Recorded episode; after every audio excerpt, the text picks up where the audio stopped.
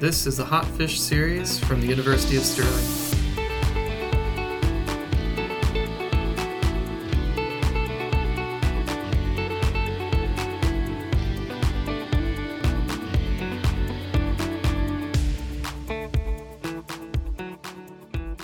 Hello, and welcome to the Hot Fish podcast series. Today I'm talking to Wesley Malcorps, a PhD student who's been working on the Green Intensification of Aquaculture in Europe project, or GAIN, which has been funded by the EU Horizon 2020 programme. One aspect of his work has been looking at the whole fish from a nutritional perspective, that is to say, looking at all the byproducts for their micronutrient content after commonly farmed fish are filleted. Much of this is often wasted. So, Wesley, how much is being lost rather than consumed? Thank you for the introduction. Uh, a large proportion of the fish farmed in Europe is discarded, and this can be sometimes up to 50% of the whole fish. However, uh, this is dependent on the consumption habits. Uh, generally speaking, uh, the north of Europe prefers fillets, uh, while the south of Europe prefers the purchase of whole or gutted fish. And of course, this has an impact on the availability uh, of byproducts at the processing stage.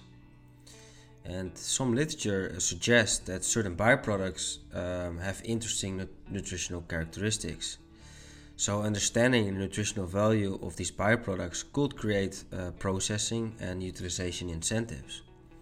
And therefore, the main aim of this study was to characterize the nutritional content of the common processing byproducts, uh, such as heads, frames, trimmings, skin, and viscera, uh, of the five important finfish species farmed in Europe, such as uh, Atlantic salmon, European sea bass, gilthead sea bream, common carp, and also turbot. So, your study looked at the levels of the fats that are good for our health, and by that I mean the omega 3 HUFAs, the DHA and EPA, mainly found in fish, including in the various byproducts left after processing to produce the fillet. Okay, so I can understand why we should be thinking about using them more efficiently. But Wesley, in what ways does this also benefit the environment? Reducing waste reduces environmental impacts uh, in a number of ways. But sustainability analysis of aquaculture has typically ignored the weight and value of processing byproducts. And because of the nutrient content, fish byproducts have applications in human food, livestock, uh, as well as pet food and other byproducts such as skin for example shows potential as fish skin leather uh, in the fashion industry. So using fish byproducts therefore replaces the needs for uh, virgin resources in these processes, reducing the overall impact of their production on the environment. And uh, this potentially puts European aquaculture at the heart of a circular economy, where we where we don't just consider uh, sustainable aquaculture on its own, but rather integrated with other types of food and other processing. What were the major findings from the lab analysis, Wesley? So, fillet yields of these major farmed European species uh, range from around 30% to less than 60% of the harvested weight. So, this means basically that between 40 and 70% has been wasted or only achieved a very low value.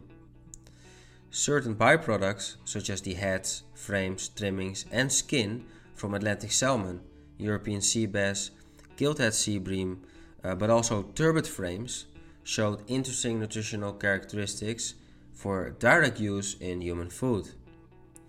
Some byproducts of some species are particularly rich sources of valuable lipids, such as the viscera of the European sea bass, but also most salmon byproducts, especially salmon trimmings.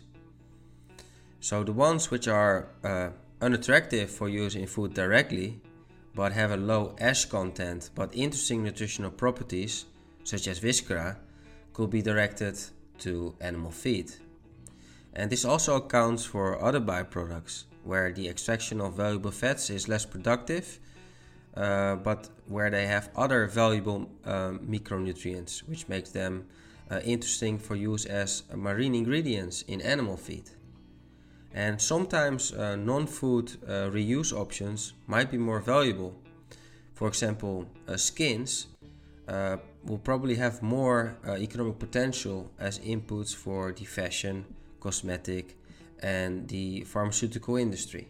How does this study support the sustainable growth of European aquaculture and, and what are the implications for climate change? Using the whole fish uh, and increasing the edible portion reduces the overall greenhouse gas emissions. It allows the industry to grow, but also to diversify its uh, product portfolio without using more resources.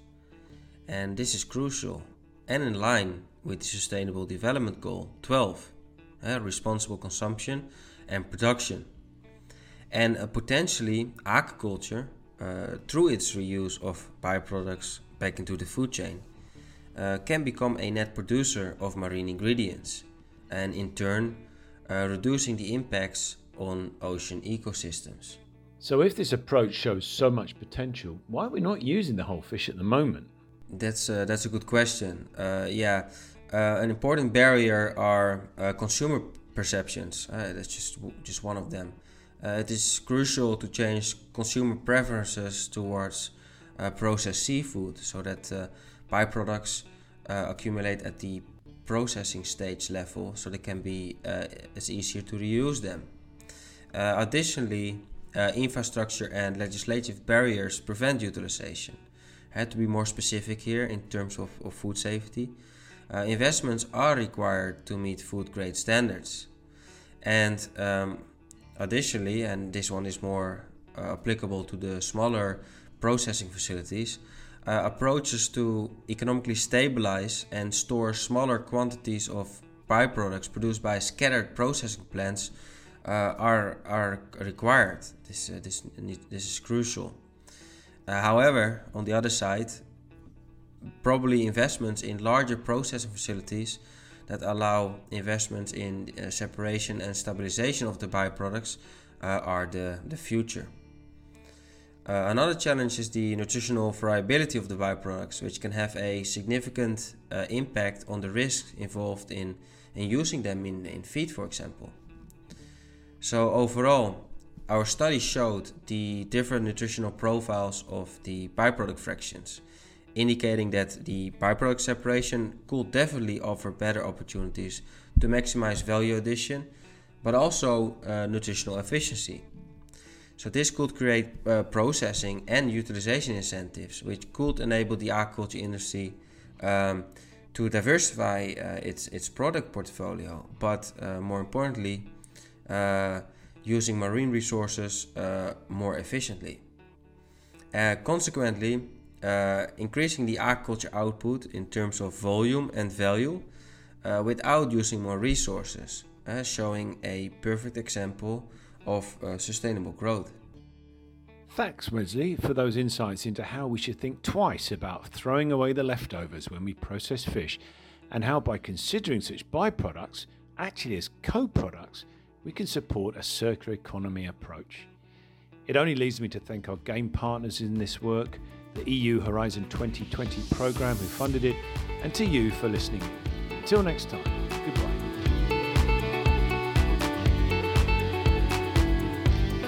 This podcast has been produced at the University of Stirling's Institute of Aquaculture with financial assistance from the Belmont Forum on Climate and Health. Thank you for listening.